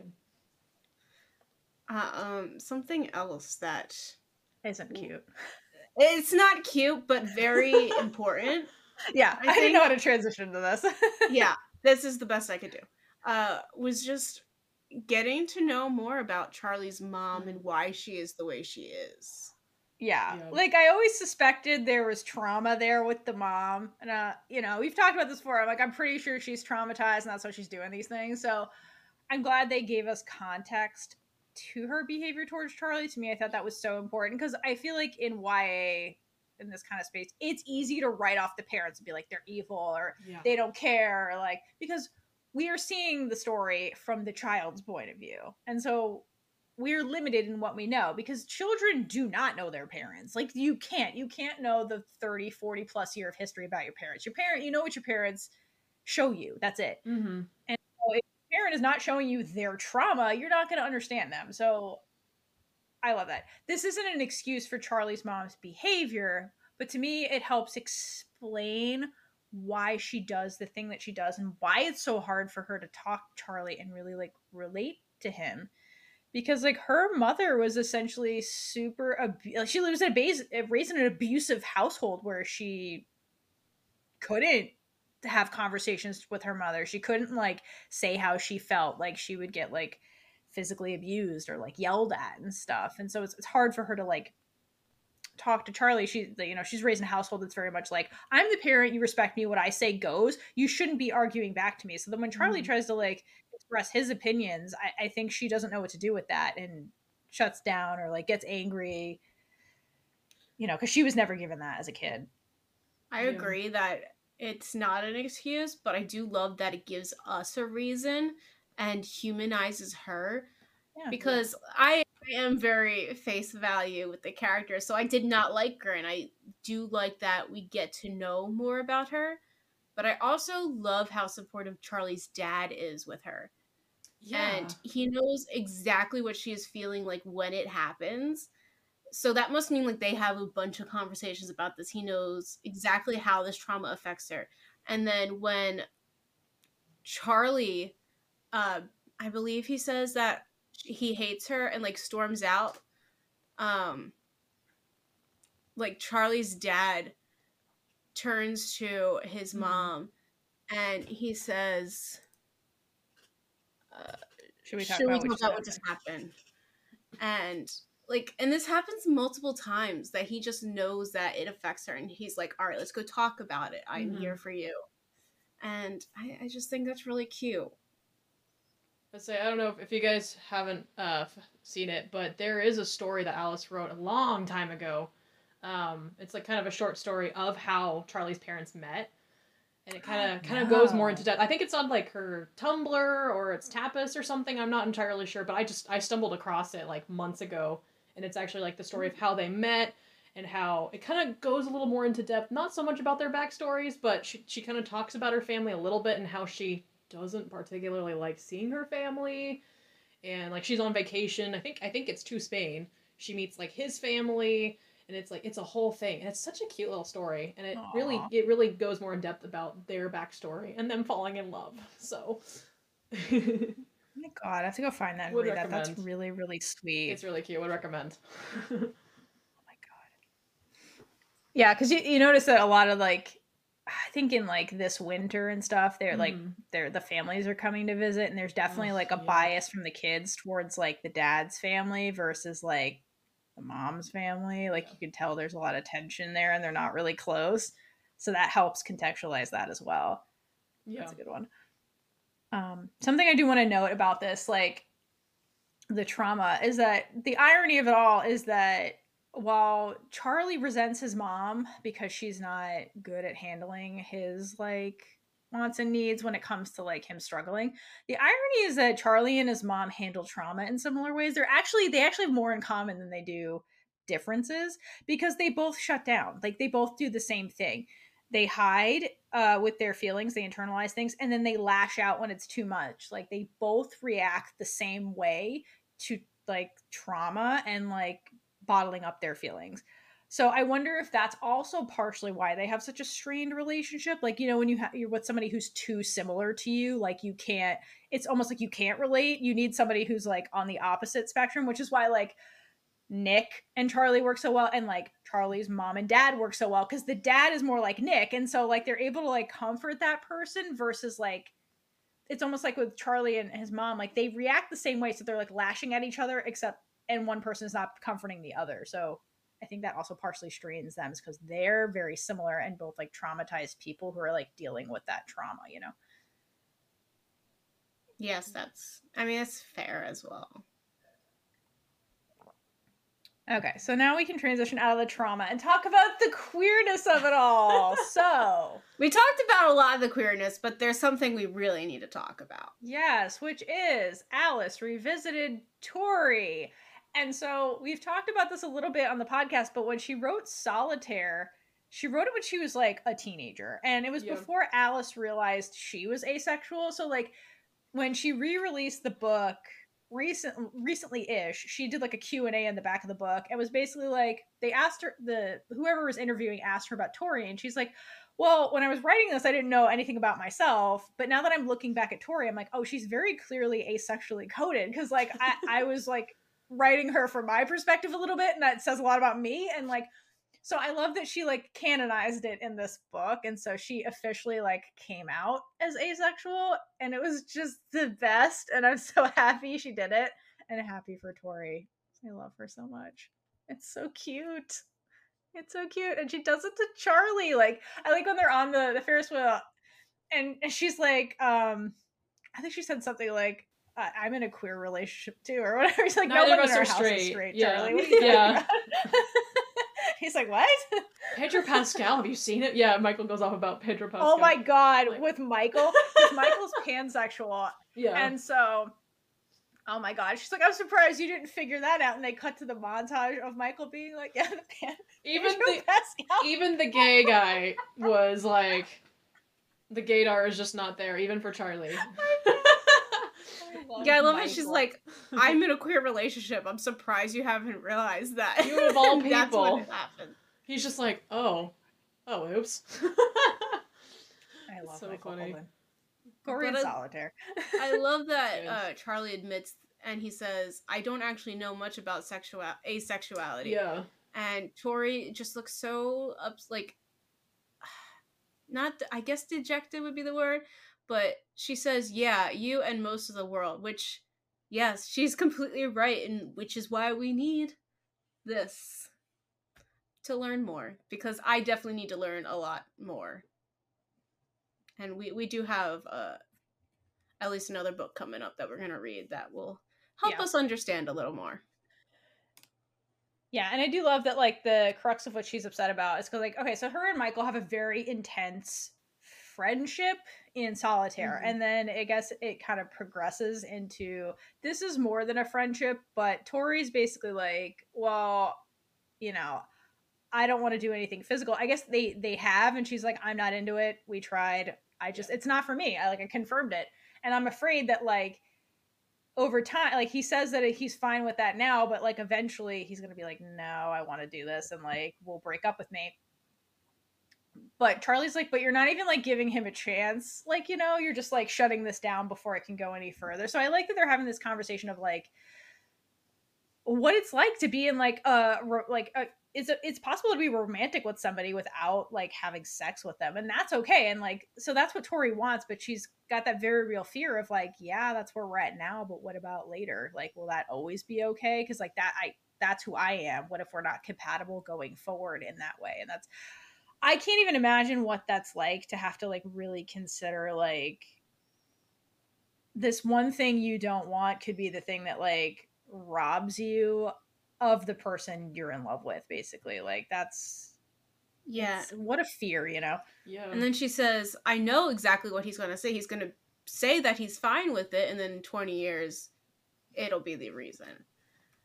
right Yeah, and Charlie even being like trying to work towards sex with Nick, it's like, well, he even said he wasn't ready, and I said, well, okay, if you don't ever want to have sex, then that's fine. And he's like, because I love him, and yeah, that's not that's not the case for everybody, but that's how I feel about Nick. And she's like, huh. so, kind of being put in perspective, even people who are active and wanting to have sex, like for them, not everybody it's a priority. Not everybody it's a defining factor. Even for people who are sex positive, it's not a defining factor of a relationship. Yeah. Yeah. No, it's a really, really good point. It almost reminds you, like, for people who can't relate to what that means, it's like the do you want kids or not thing when you're like 16. Everybody's like, Oh no, I don't want kids. And then you turn 25, and then one partner's like, well, I want kids now. And the other one's like, well, I told you from the beginning I don't want kids. And then now they break up, which was the plot of Supergirl. Oops. Although they never had the conversation until they were engaged, which was stupid. But anyway, that's another story. Yeah, that, that would definitely be a conversation before you get engaged. Uh, you would think. Yeah. At least before you start planning the wedding. yeah. Just That's, saying. that's kind of a defining factor in your future together. So. Yeah. Ugh. But like also like it's okay to change your mind. Like I had this Yeah. happen in like real life too. Like one of my wife's friends basically like was married and then very recently was like, "Oh, I want kids." And like the husband's like, "I don't. I've never wanted kids. We've talked about this before." And they ended up getting divorced. Um because she's like, I want kids. Like, I, I didn't realize that about myself till now. And it's okay to change. Like, that's nobody's fault. That's just, that is part of life. Like, things change as, as stuff go on. And what's important is like being your own advocate and deciding what you really want. And like, if it's worth it, it's worth it. Like, it's your life, you know? So it's, it's also okay to change your mind. So, like, Tori's fear is very real and that could very well happen. But is it worth like having the experience with Michael while you can, or just never having it and always wondering what if and potentially ruining that friendship? People these- are just constantly what do you want? growing. Yeah, exactly. They're never going to be the same that like especially like the people who meet as teens and like think they're going to be together forever. You're going to continue to grow and that's why I feel like divorce really shouldn't be so stigmatized because you know, it's okay if you're unhappy. You don't stay in an unhappy relationship. Maybe we should just stop getting married in general. you would think. People getting married in like their 30s now and they last their whole lives. It's, should, people getting married older needs to be more normalized. I'm glad it's getting I'm glad it's getting more normalized, but like when you hit your 20s, you still get the grandparents asking, "When are you getting married?" Well, I need a partner first before I even think about marriage. Hold on, slow down. Okay, I'm sorry. Everything is expected to happen when you're in your 20s. You're supposed to like have your life figured out. Have okay, so for like the normal hetero heteronormative, I believe that's the word. Heteronormative, yeah. You're supposed to have get get married, have kids, ha- own a house, have a stable job that you're going to stay at forever, and just have everything figured out and be happy. Yeah. That's what you're expected in your 20s. I know. And that's not realistic. Not anymore. You don't live in that world. world. Literally, my best friend, she's been with her now husband. They started dating in sophomore year of high school. And, like, from the moment that they were, I don't know, probably like 20, 21, they moved in together um, because she was finishing college. And everybody was saying, well, you're not married. So, should you even be living together? And then other people were saying, well, when are you guys getting married? You guys have been together for six years. It's like, she- she's still finishing college. First of all, she's still, like, finishing pursuing her life and also 21 years old like why does that have to be an age like i don't know it's crazy like i'm i'm Not everyone wants to get married either. yeah Yeah. yeah they got married when they were ready so and it was the best thing they're so happy they did it but they waited to do it when they were ready so it shouldn't be It's just like else. sex. do it when you're ready not when anybody else tells you exactly I think this is a great time to talk about. Um, We can have Speaking of things we're ready for. Okay, Yeah. so I think that concludes all the scenes from volume five that we've talked about. So let's wrap this up by discussing our speculations slash wish list slash things we want from season three of Heartstopper and volume six, which will be allegedly maybe the final volume of the Heartstopper universe. by Alice. allegedly. We'll, we'll see. Five was supposed to be the last one. We'll see what's in Alice's brain uh, I'll start first. I hope in either of them we get more of Michael and Tori because I just love them, and they're gonna have to. Ex- they've already cast Michael for the show, so they're gonna have to kind of explain who he is because we haven't seen him up till now, and like Solitaire has kind of already happened. Actually, no, Solitaire hap- will happen like I think Yeah. between. Yeah, so like they're gonna meet and all that stuff. So like I'm hoping that gets explained uh, just a little bit, just a little bit. I know Tori's not the focus, but But we I- need I- more Tori. Yeah. Because we did get more last of the show, season. yeah, a I got bit. more last season of her protecting Charlie and Oh my like you God, know the best. kicking the phone out of David's Oh, hand. I'm so which was- happy. so happy that happens. But yes, we definitely need to get to know Tori more this season. I agree. And I just want a little explanation of Michael rather than just a cameo. Just a little bit for people who haven't read Solitaire. What if they announce the Solitaire spinoff? I would die. I would die.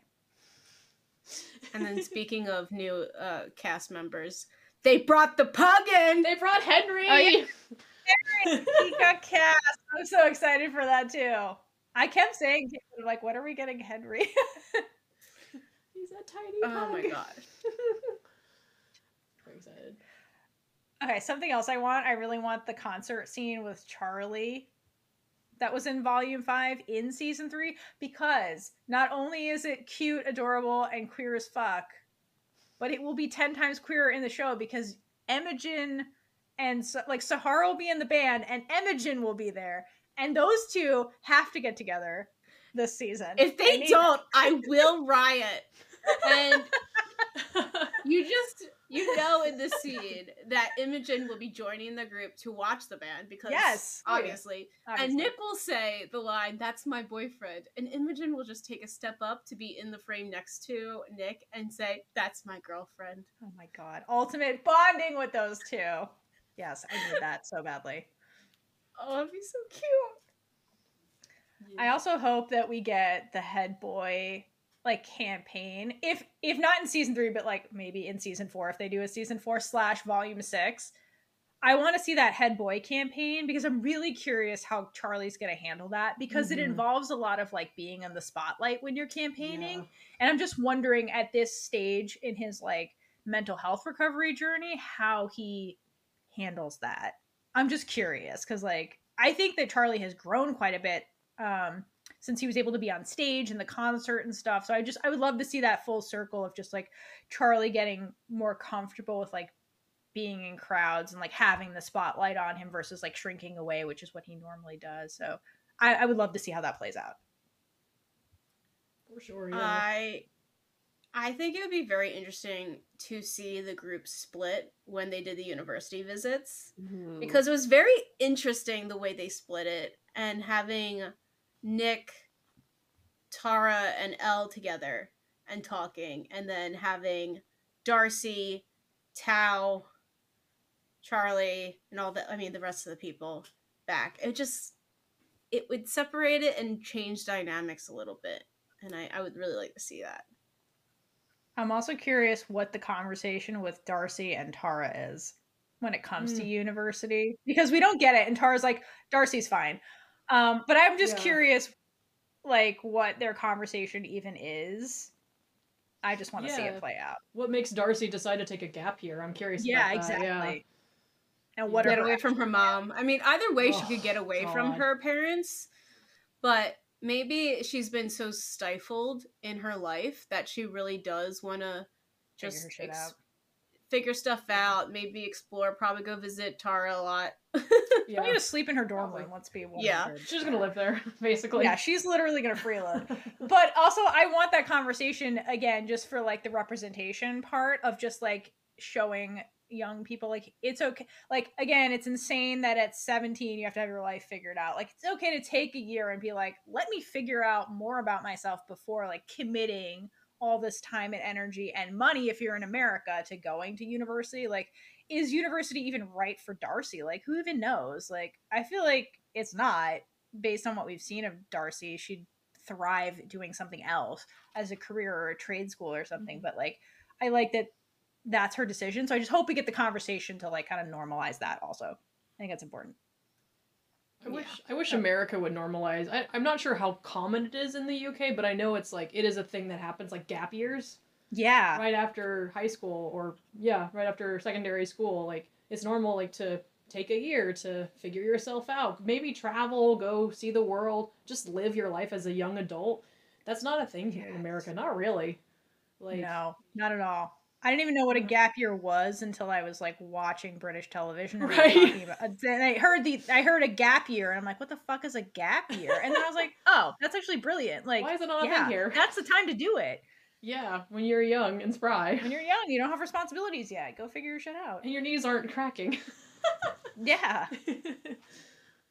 I think I did know what a gap year was, but it was always in media saying that it was like awful and like there it was storylines where the they had no potential basically.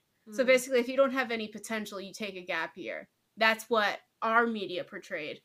And I my mom told me that I'm worried if you would take a gap year cuz I don't think you'd want to go back to school if you didn't continue right into it. Hmm. So let's normalize that. Yeah, especially like college. You, college isn't necessarily mandatory for everybody. Like, you can still Right, exactly. be successful without No. a degree. Like the idea that you have to have a degree is, yeah, it's slowly starting to get more and more common that it's not necessary. But there's still such a stigma to people who didn't go to college. So, college is expensive. and, uh, but at least those people aren't in debt. Yeah, right. College is expensive. College is four, can be six years of your life. For some people, it's ten, depending on what, like getting your master's, your doctorate. Like, that's a lot. So, and then that's a lot of debt you're in. Commitment. Yeah, Theor, how many years of school have you done? Theor is a doctor, in case I you have a didn't know. doctorate. Yeah. So the doctorate is four years. The undergrad is God. four years. So that's eight years on top of, you know, 12 years of schooling plus two years of residency. So like normal God. school, 10 plus 10 years. But I have my, you know, it worked out for me. I have my dream job. So like it worked out. I paid off my loans, like all that stuff. Like I got a career where I could do that. But you know, we're in this situation for reasons we're not, I don't want to get into on this podcast. Like, but you know, normalize the fact that it's okay to figure your shit out and not do, again, to harp back to the sex talk. Like, it's okay to do things at your own pace and do what you want Yeah. do what's right for you. It's kind of like the bottom line. Um, speaking of the sex talk, the scene with Olivia Colman and Nick having the sex talk is going to be amazing, and I need it right now. It's going to be so good. I hope the dogs are there. I hope that Nick's like. I hope Nick is holding Henry. He's like, "Mom," like and holding his ears. Because he's just a puppy. He's a puppy. I want that scene because like, like, the he's listeners too are gonna nail that scene, and I want it so badly. And then, like, Nick puts the dog down, and then Nick and David are just sitting there listening patiently. oh no. But I just love that the dogs' names are David and Henry. It's No, it's Nellie. Henry and Nellie Nellie. is the Nellie, the- Nellie, yeah. Nellie. David is Border the brother, collie. but they both have. David's from Red, White, and Royal Blue. That's what you're thinking. David of. is his douchebag brother. Is who that is. Yeah, He's- because yeah. I always made that comparison that there was a David, um, in this, and then there's there's something in Red, White, and Royal Blue. Yeah, the beagle. Henry's beagle Oh is my named god, I David. can't Yeah, think of yeah, yeah. Yeah, so there's a dog named David. It's David Bowie. N- Yeah. Yeah, Bowie, yeah, David yeah. So Bowie. like that, that the Henry and then the David thing. Okay, I got it. now. I'm sorry. I never made that I- connection. Oh my I god. promise I prepped for this thing. I had great notes. It's just when I try to stray from my notes, it doesn't go well. It's all right. That's what's entertaining about it. Nellie and Henry.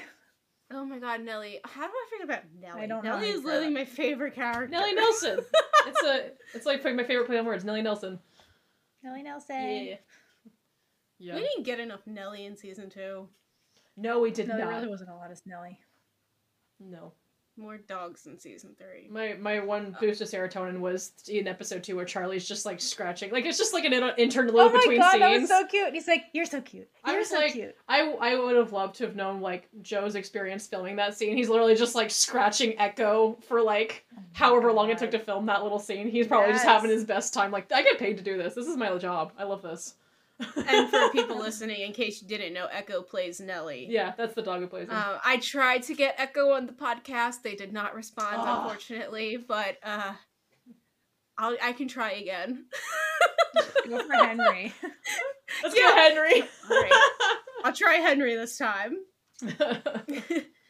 But I want a scene where Charlie and his mom really talk. yes. Where they talk about having to lean on someone for support, and his mom realizes that Nick is the same support that her husband is for her because she needs that for herself.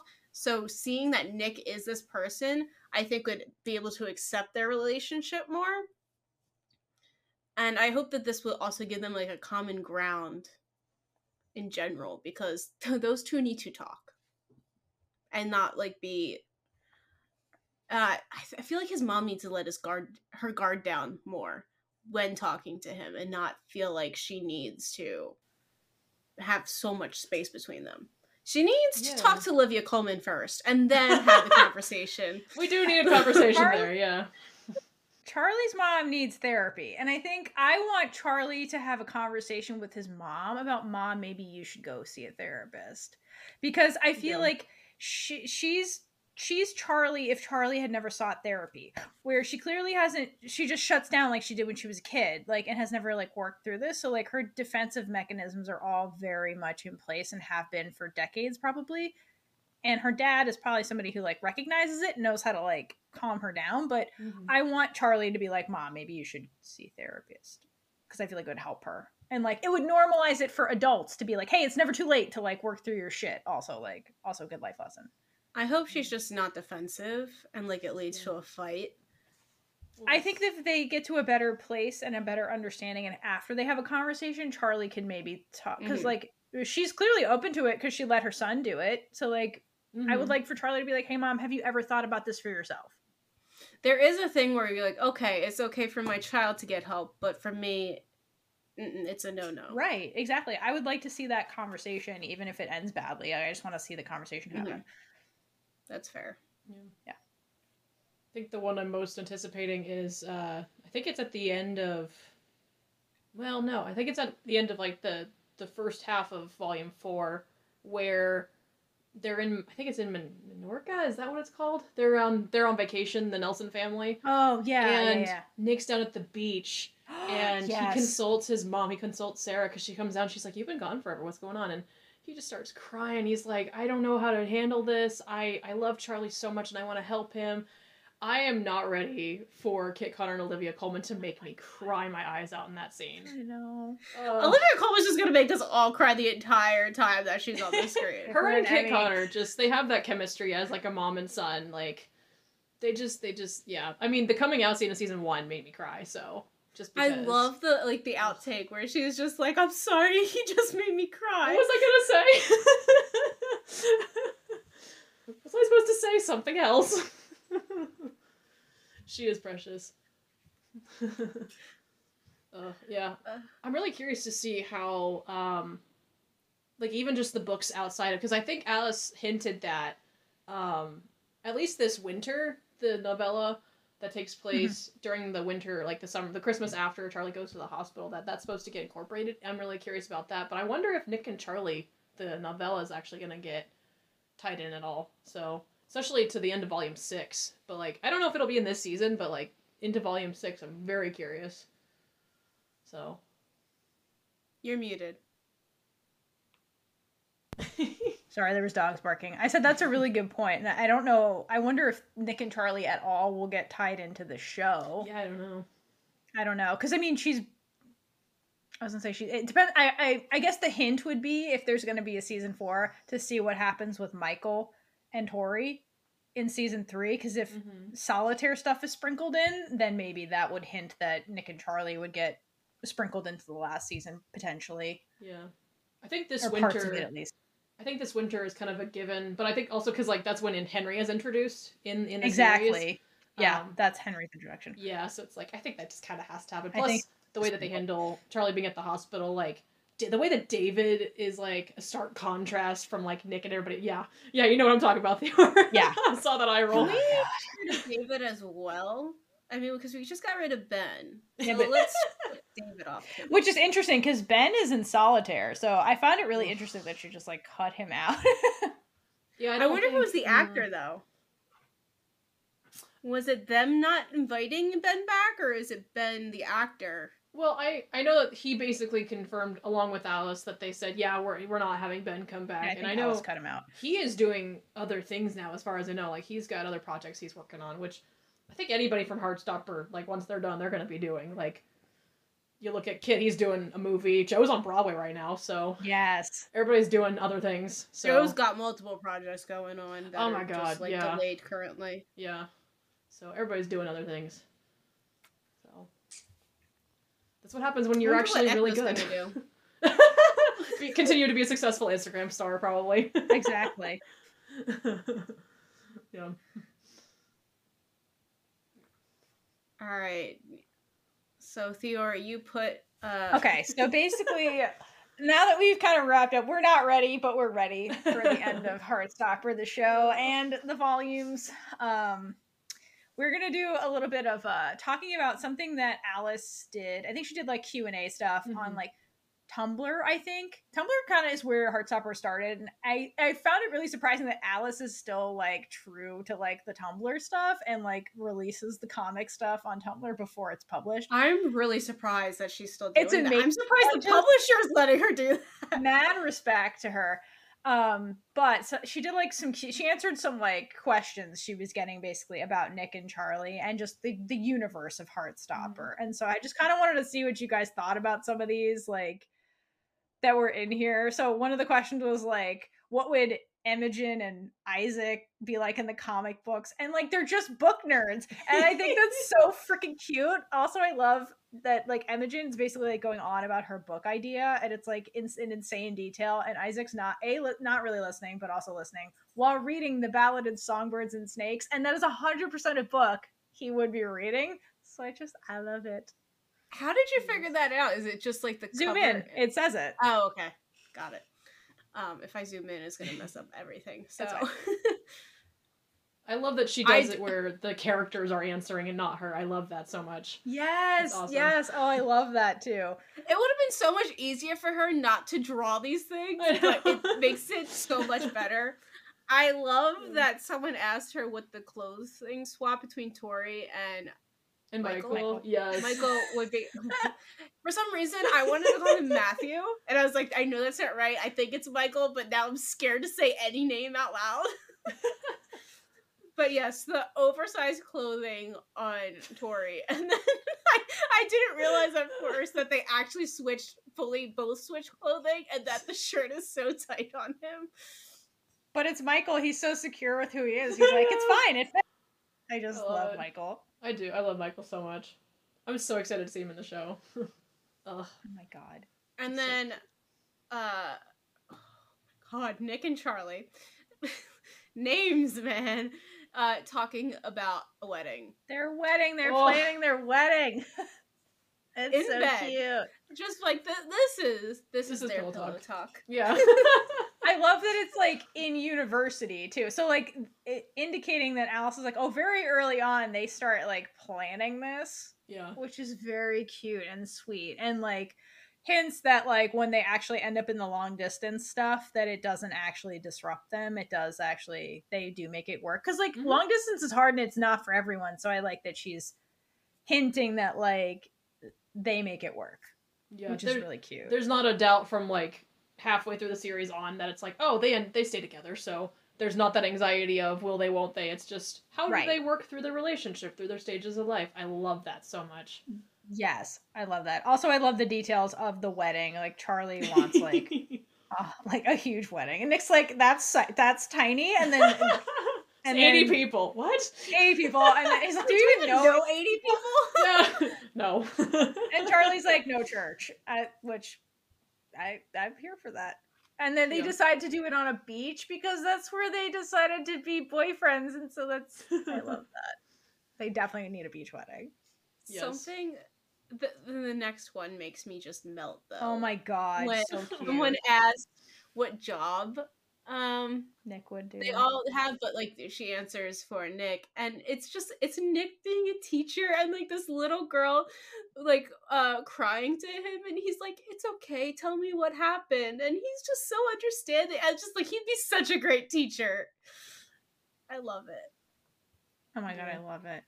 I love the background too. She's like, well, he starts like playing like semi-pro rugby and coaching, and that's how he realized that he's good with kids and like ends up being a teacher. I love that the journey he takes. It's very Mhm. Nick.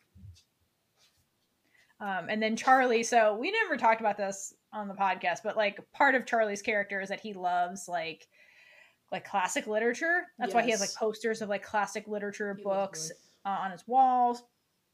And so he becomes essentially like a an editor slash publisher kind of deal, and he like Mhm. specializes in historical fiction. Very Charlie thing to do, also. So I love that he also gets a career that's very fitting of his personality as well. It's so true. All of the pictures just Nick is just like latched on and while he's sleeping and Yes. Charlie's just scribbling with the with the other arm. just so used to this be like yep i know how to write one-handed yep. Perfect introduction to having kids too if they ever do have kids. It's like that's just that's just you're gonna do everything one handed. That's what my mom always said.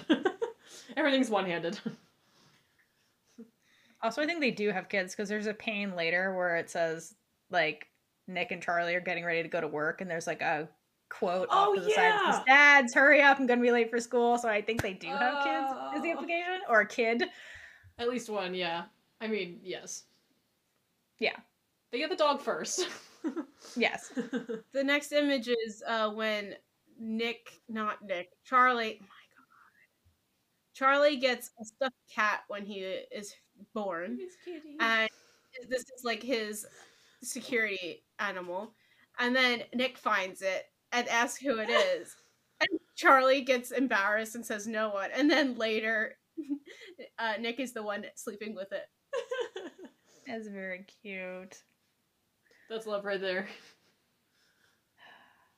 and then we get them in their 50s Yeah, and they look adorable and cute. and, they're, still to- happy and they're still together. And then we just get pains uh pains of them when they're older and together. And so we get the one that implies they have kids. And then I, their Mhm. nighttime routine, which is literally falling asleep on the couch with two golden retrievers. The dogs are amazing. I love I it. never- That photo makes me so happy. I never noticed there was two dogs. Oh my gosh, there are two. They got another one. There's two dogs. God. well, Nellie, Henry, they gotta get two. I want to know what the dogs' names are. I think Daisy is one of them, if I remember right. Um, I don't. I didn't know there was. An, I didn't know there was a second one, but yeah. Alex. Uh, then there's them dancing at a wedding, and then we get Tara and Darcy when they're older, and just yes. so they're still together, which is cute. And it's them at Nick and Charlie's wedding, and Darcy like cuts all her hair off, and you know what? That suits you, girl. Mm-hmm. It does. Those suspenders. Uh, this also like the shirt. Yes. It's like this like colorful sh- short sleeve shirt. Everything about Darcy is very on brand for Darcy. She's very fashionable. I know she I is. love Darcy. And then another question was like, do either of Nick or Charlie get like piercings or tattoos? And so this is very them also. Charlie gets an ear one ear pierced, and then Nick decides to get a tattoo of Nellie when she dies, which is a very Nick thing to do to like get tattoos of loved ones when they pass away. That's a very Nick thing to do. But he breaks it up before Nellie dies. He's like, maybe I'll do it when Nellie. And, and Charlie's like, maybe don't think about that. Nick's all teary eyed, like, uh. Ugh, I know how that feels. Heartstopper always leaves always leaves feelings behind. it makes you laugh and it makes you cry so hard. I know, just everything about it.